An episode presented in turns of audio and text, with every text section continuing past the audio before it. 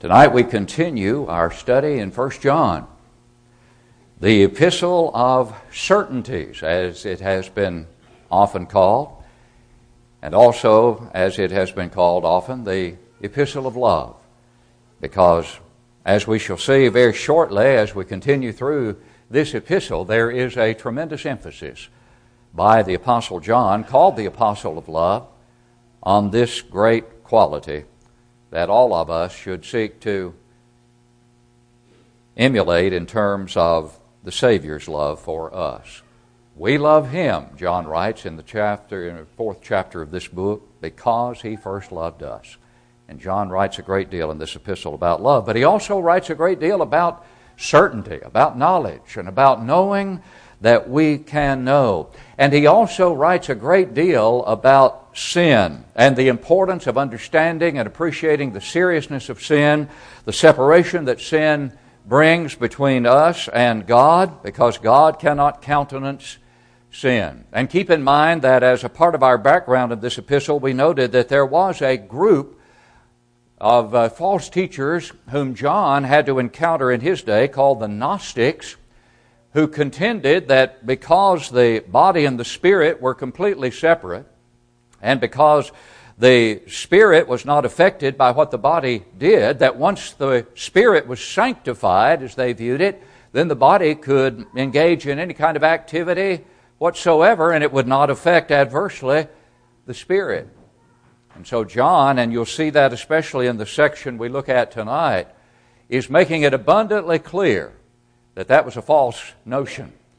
And we mentioned also that indeed there's nothing new under the sun, and that includes tragically false doctrine.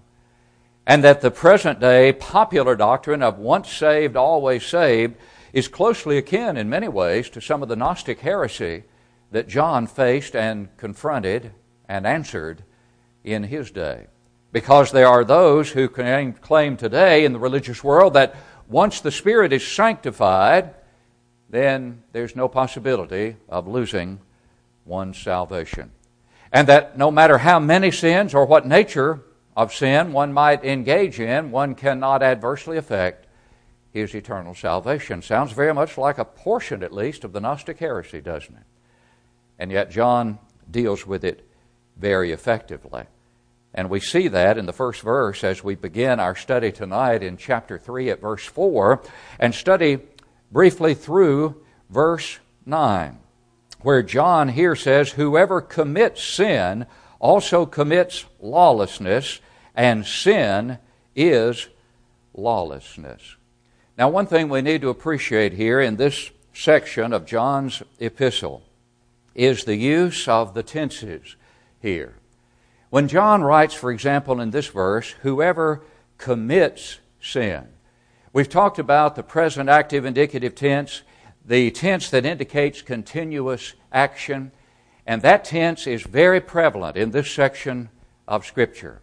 And so when John here writes, whoever commits sin, he is not saying whoever commits a single sin commits lawlessness, although certainly the commission of a sin is lawlessness because it violates God's law. That's true.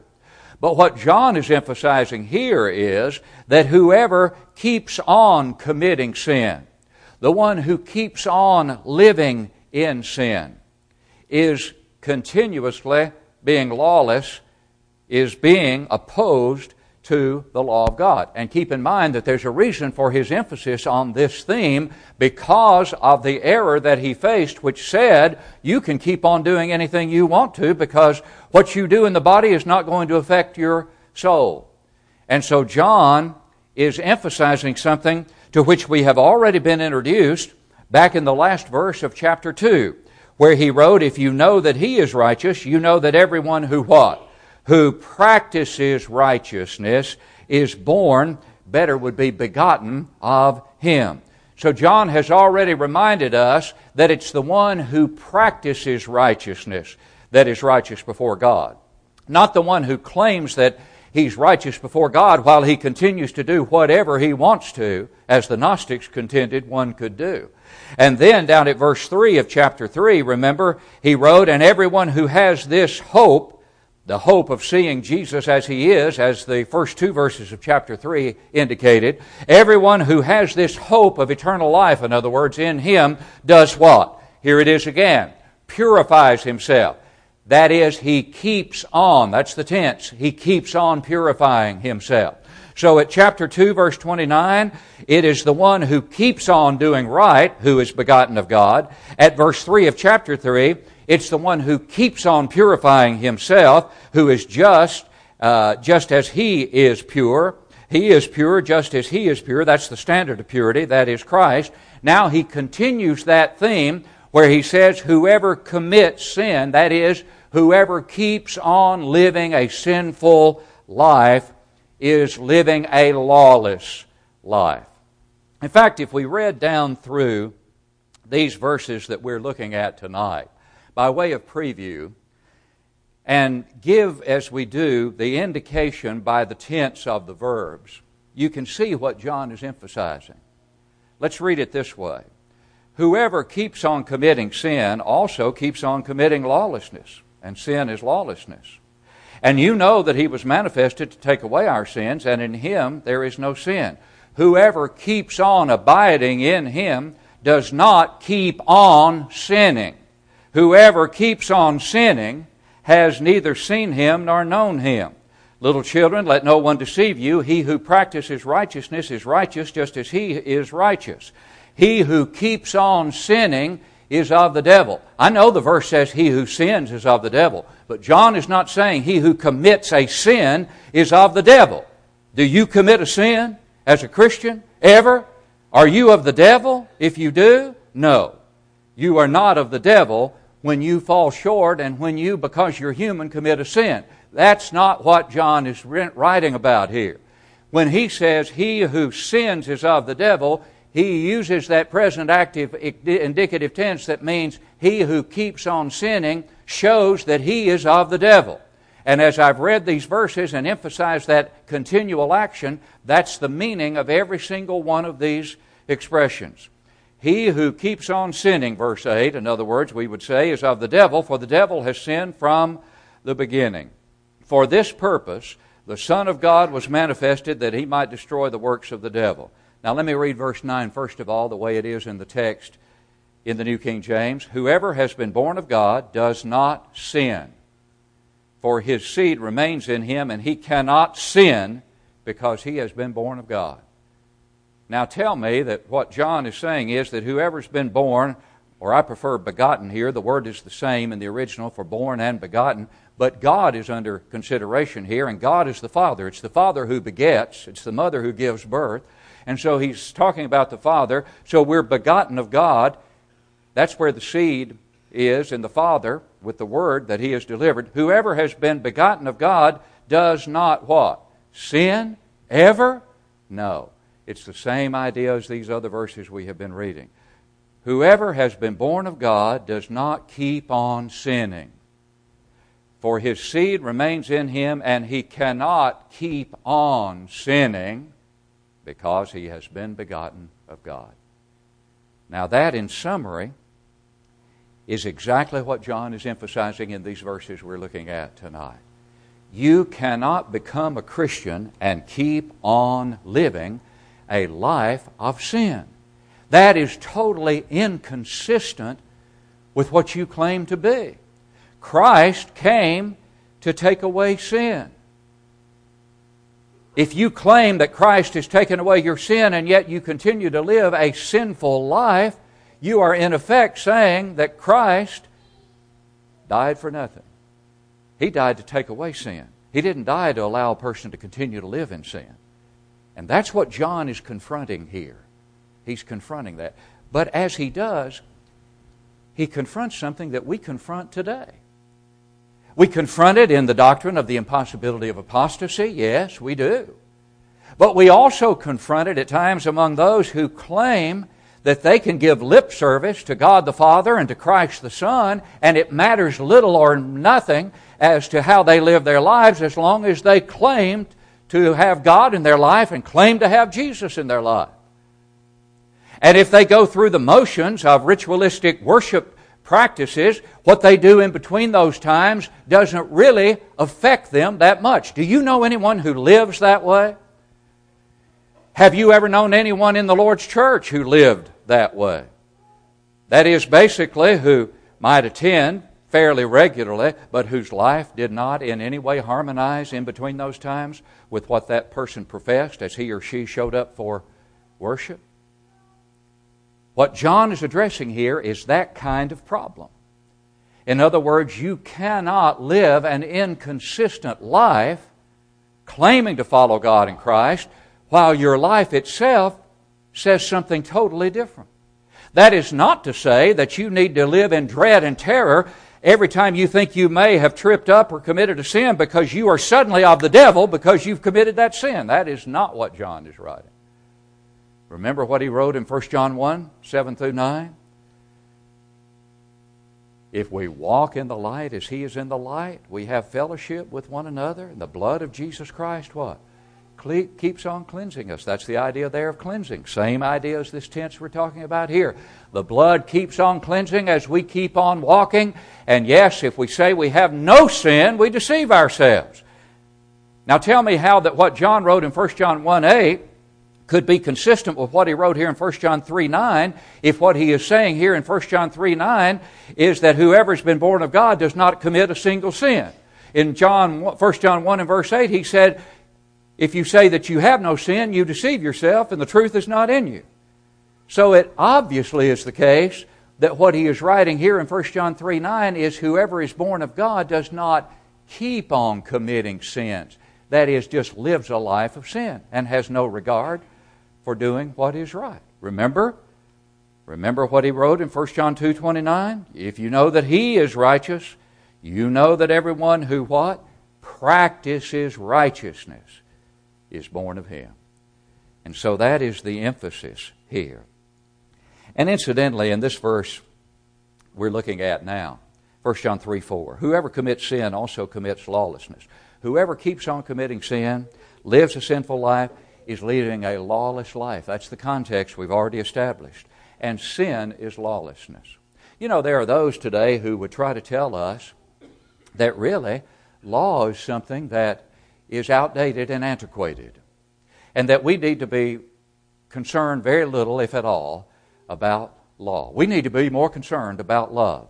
The apostle of love, who wrote the epistle of love, as it is sometimes called, as we said, as well as the epistle of certainties, tells us that law is involved in our existence and that we need to be concerned about law because when we sin, we violate law. To live in sin is to live a lawless life. How can you be lawless if there is no law? That's an impossibility. Can you be a lawbreaker if there's no law to break? How can you be characterized as a lawbreaker if there's no law in existence for you to break? You couldn't possibly be a lawbreaker. There are those who claim they really can't be sinners because there's really no specific law to which we are accountable and amenable. John denies that by the very statement we're looking at here in 1 John 3 4, doesn't it? Whoever commits sin also commits lawlessness. In other words, he breaks the law of God. He transgresses God's law. To sin literally is to miss the mark or to go beyond the line.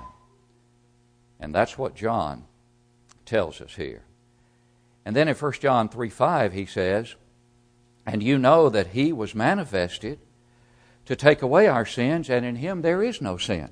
So what he said in verse 4 is, Whoever keeps on committing sin keeps on being lawless because sin is lawlessness. And do you not realize, verse 5, that he was manifested, Christ that is, that he was revealed, that he came to this earth to do what? to allow us to keep on committing sins? No, John is saying just the opposite. How can you keep on committing sin when the very one who died on Calvary died in order to take away our sins? And in him there was and is no sin whatsoever. And so, what should be our attitude as those who seek to follow Christ and claim to follow Christ? Should we treat sin lightly?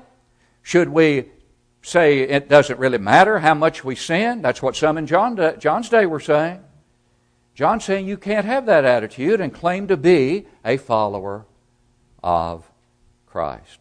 He goes on, verse 6 Whoever abides in him, and there's that same present tense, whoever keeps on abiding in him. The one who is settled in him is the idea. The one has ta- who has taken up his abode in Christ does not what? Ever commit a sin? That's not what he's saying here, remember? Whoever keeps on abiding in him does not what? Keep on sinning. In other words, he doesn't continue to live that sinful lifestyle. And whoever does, whoever does keep on living that life of sin, making no real effort to avoid any sin at all, as we should make the effort to avoid sin, whoever has that attitude has neither seen him nor known him. You haven't perceived him spiritually. You have not known him, if that is your claim. Because those who've truly seen what they need to see spiritually, those who have come to know God and Christ, have come to this conclusion I don't want to commit a single sin. Oh, yes, I know I do. I know despite my best efforts I fall short, but thanks be to God, the blood keeps on cleansing as I keep on doing my best. And I regularly confess my sins to the throne of heaven through my mediator, Jesus Christ. But my attitude is, I want to be as sinless as he was. That's my goal. I can't be, but that's my goal. That's a far cry from the goal of the Gnostics, isn't it? The goal that John addresses here, which says, Eat, drink, and be merry. You've been sanctified. What your body does and what you take into your body and what you do with your body can in no way adversely affect your immortal soul. Nice work if you can get it, isn't it? But John says you cannot have that. And if you are truly a follower of Christ, you cannot have your cake and eat it too, so to speak. You cannot live a life of worldly pleasure and indulgence and at the same time claim to be a follower of Christ. That doesn't mean that you can be as sinless as Christ was. Doesn't mean that when you fall short, that you are characterized suddenly as being of the devil? No, no, no. But it does mean that your attitude is such that you're so thankful to the Christ who came and took away your sins that you don't want to commit another one if you could keep from it. And you'll do everything you can to keep from it. And out of love and gratitude for the one who came and took away your sins, you will live a life of devotion and dedication to Him with thanksgiving in your heart for the fact that even though you fall short, His blood, the blood of Christ, keeps on cleansing as you keep on walking, and therefore you are comforted and you are assured and you have hope and you have confidence because of that relationship. Little children, he writes, let no one deceive you. Don't let anyone tell you any differently than what John is telling you here and what we're relating from John here. Don't let someone tell you that practicing righteousness is not necessary. You don't have to practice it, just proclaim it. just proclaim righteousness, but you don't have to practice righteousness. Don't let anyone deceive you. That would, in effect, be a modern day message to the impossibility of apostasy advocate that says you are a false teacher when you espouse that doctrine. And John would say to all those who might be taken in by that, do not let anyone deceive you in that regard. Here's the truth of it He who practices righteousness is righteous. And who is the standard? just as he, the Christ, is righteous. Remember what Peter wrote? 1 Peter chapter 2, verse 21 For to this you were called, because Christ also suffered for us, leaving us an example that you should follow his steps. He goes on, who committed no sin, nor was deceit found in his mouth, who when he was reviled did not revile in return. When he suffered, he did not threaten, but committed himself to him who judges righteously, who himself bore our sins in his own body on the tree, that we, having died to sins, might live for what? Righteousness. Isn't Peter saying the very same thing John is right here? We died to sins. We died, died to the desire to sin. We died to the habitual practice of sin. We died to that life of sin. That's what John is saying here. And we have lived now, begun to live for what? Righteousness. Just proclaiming it? No, practicing it, John says. And Peter was writing the same thing. And he goes on, by whose stripes you were healed. We live for righteousness because his stripes brought about our healing, took away our sins, and gave us the opportunity to live righteous lives. Perfect, sinless lives? No, but righteous lives in emulation of he who is per- him who is perfect in righteousness. And then in verse 8,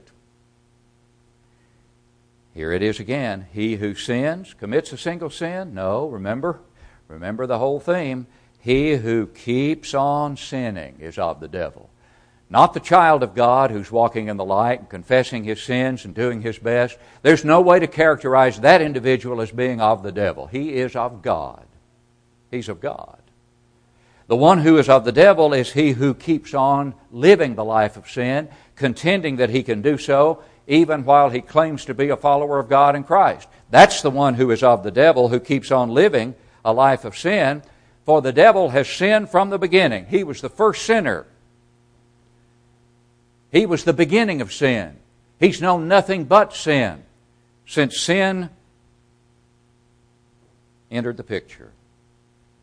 And for this purpose, the Son of God was manifested, that he might what? Destroy the works of the devil. Does that mean that he took the devil out of existence? No. He destroyed the works of the devil. Does that mean the devil doesn't have anything he can tempt you with today? No, he's got a lot, doesn't he? But how then did Jesus destroy the works of the devil? He overpowered him. He overpowered him. He led him captive. And through Jesus Christ, and through our faith in Christ, our obedient faith in Christ, we can overcome the devil because he has overcome the devil, and we through him may also overcome. How did he do it?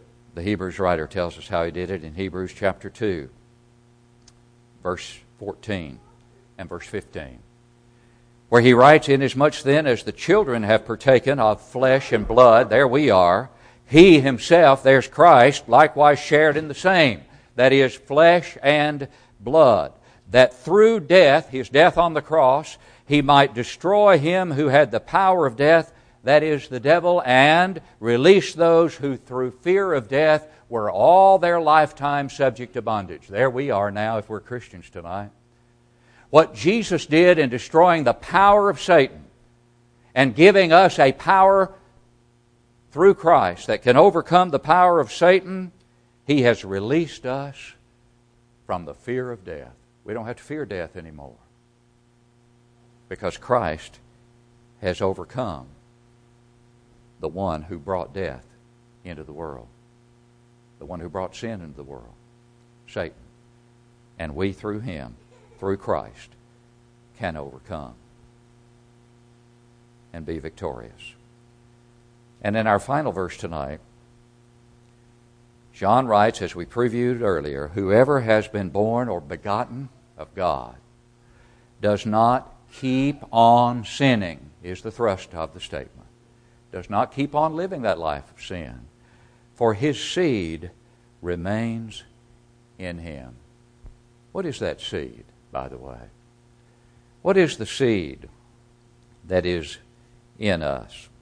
John writes of that seed here in verse 9, but I believe he also writes of what could be called the seed in verse 10, though the word seed is not there. Verse 10 of chapter 1 If we say that we have not sinned, we make him a liar, and his word is not in us. Luke 8:11 the parable is this, the seed is the word of God. What is it that is in us that enables us to overcome the power that is outside of us? It's the word. The word of God. Again, we go back to Peter's writing along this line. And what does Peter write in 1 Peter 1:18 beginning?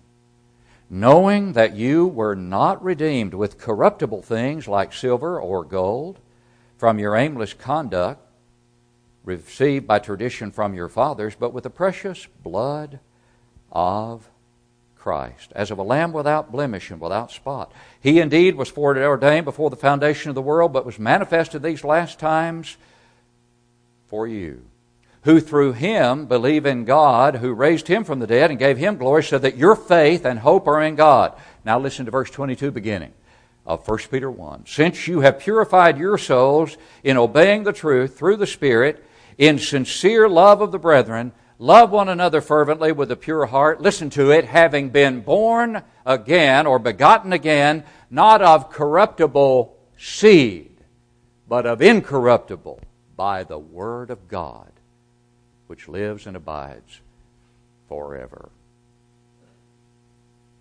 What does Peter call the Word? The seed. What does John call the seed? The Word. The terms are used interchangeably. And the seed that must remain in us is that all sufficient, all powerful Word of God. And if it does remain in us and bears fruit in us, as it should and as it will as we apply ourselves to its study and application, then we cannot sin. One time? No. We cannot keep on living in sin. How can one who has the Word of God living in him continue to live a life of sin? That's so inconsistent and contradictory that John says it's an impossibility. You cannot claim to be a follower of Christ and keep on living a sinful life. You've been begotten of God, born of water and the Spirit, born of waters of baptism, if you're a Christian tonight, by the teaching of the Spirit, begotten by God. The seed is His Word. And with that Word in us, bearing fruit in us, and being lived out in our lives, we have everything we need to overcome Satan. In summary, what we've studied here tonight is a passage that tells us, 1 John 3 4 through 9, all about sin. You want to know all about sin? That's really what we've studied here tonight. First, what is it? Verse 4 says it's lawlessness. Sin is lawlessness. What does sin do? It transgresses God's law. Again, same verse, verse 4. Why does sin occur? Verse 6 tells us our failure to abide in Christ. Where does sin originate? Verse 8 tells us with the devil who sinned from the beginning. Who enables us to conquer sin? Same verse, verse 8 Jesus. How is this accomplished? Verse 9 The seed remains in us. The seed is the Word of God. Faith comes by hearing, and hearing by the Word of God. And in 1 John 5, a verse we'll look at a little bit later, at verse 4, John writes, For whatever is born of God overcomes the world, and this is the victory that overcomes the world our faith. Our faith overcomes the world. But faith comes by hearing, and hearing by the Word of God. His seed remains in us. John really has told us all about sin in 1 John 3, verses 4 through 9. And the most important thing he has told us, really, is that we can overcome it through Jesus Christ and only through Christ. And only by coming to God through Christ, by a belief in Christ that leads us to repent of our sins, to confess Jesus as the Christ, and then to be buried with Him in baptism for the remission of those sins. If you haven't done that, we plead with you to do that tonight. And if you have but need to come home as one precious soul did this very morning, we plead with you to come home to your first love in repentance and confession of sin that needs to be confessed in that public way, that we may pray with you and for you to the God who loves you. As we stand to sing, will you come?